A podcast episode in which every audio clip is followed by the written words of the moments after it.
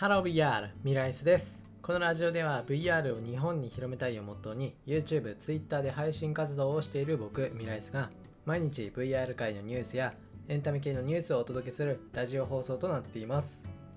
はいということで始まりました。本日は2021年の7月の21日ということで今回紹介する VR ニュースは国際宇宙ステーションでも VR や MR が活用されているという内容です。はい、ということでですね、まあ、国際宇宙ステーション、みんな知ってみあの知ってる方多いと思うんですけど、ISS ですね。でそのうちで、2021年の7月の15日、でその時に第60第65時の、えっと、長期滞在クルーのうち2人が VR そして MR を採用した任務を行ったということだそうですでまあ具体的にどういったことかというとえっとですね、これ結構片片言っていうかもういろんな、なんだろう、こと話すからわけわかんなくなるかと思うんですけど、えっとですね、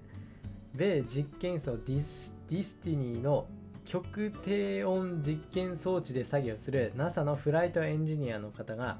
極低温で研究を行うための装置の動作品質を向上させるため MR を使用して CAL 内の部品交換を行ったということだそうです。で、この時に使用したのがマイクロソフト社製の、えっと、ホロレンズで。こちらを改良したバージョンの、まあ、MR デバイスということだそうです。でこれによって、まあ、メンテナンスだとか科学実験その他のさまざまな宇宙ステーション、まあ、あのステーションの運営などの作業を改善するために、まあ、使用されるということだそうです、まあ、実際に使用されたみたいなんですけど、まあちょっとね、あの具体的にどういうことっていう感じだとね、もう訳がわかんないですね。まあ極低温でね、まあ、研究を行うための装置って思えばいいですね。はい。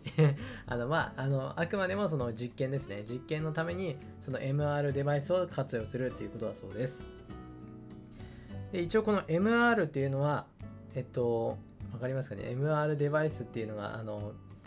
なんだろう、ある意味、ある意味、ある意味っていうか、まあ、MR って難しいな、ミックスドリアリティ。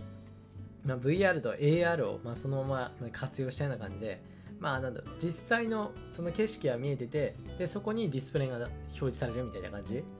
伝わればいいけどな。まあ、そんな感じですね。で、まあ、MR に関してはこのような使われ方で、で次に VR ですね。で、この VR に関しては、まあ、これもちょっとわけわかんないと思うんですけど、ナノ粒子を用いた先端材料の開発に関する物理学研究の一環として VR 技術を用いて実験を行ったということだそうです。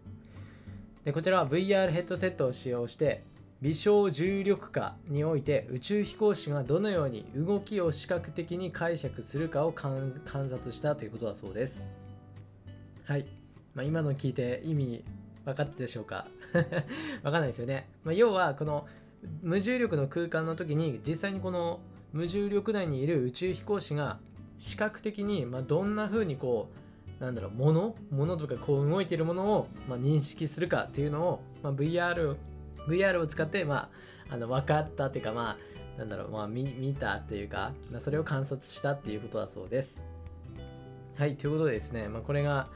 要は宇宙ステーションで活用された MR、VR の、えーとまあ、例ですね。まあ、どれもね、どういった形で使用されたかっていうのは具体的にね、ちょっと頭に入ってこなかったとは思うんですけど、まあ、それでもね、この国際宇宙ステート宇宙ステーションでも VR や MR が活用されているっていうのはね、かなりいいんじゃないかなと思います。まあ、この先もね、この宇宙と VR に関してはね、この先もまあ、どんどんつながっていくんじゃないかなと思います。はい、ということで今回は国際宇宙ステーションでも VR や MR が活用されているという内容の VR ニュースをお伝えしました。はい、それじゃあ VR ニュースについては以上になります。はい、ということで、まあ、いつものちょっとした雑談ですけど、ちょっと今日噛んだな。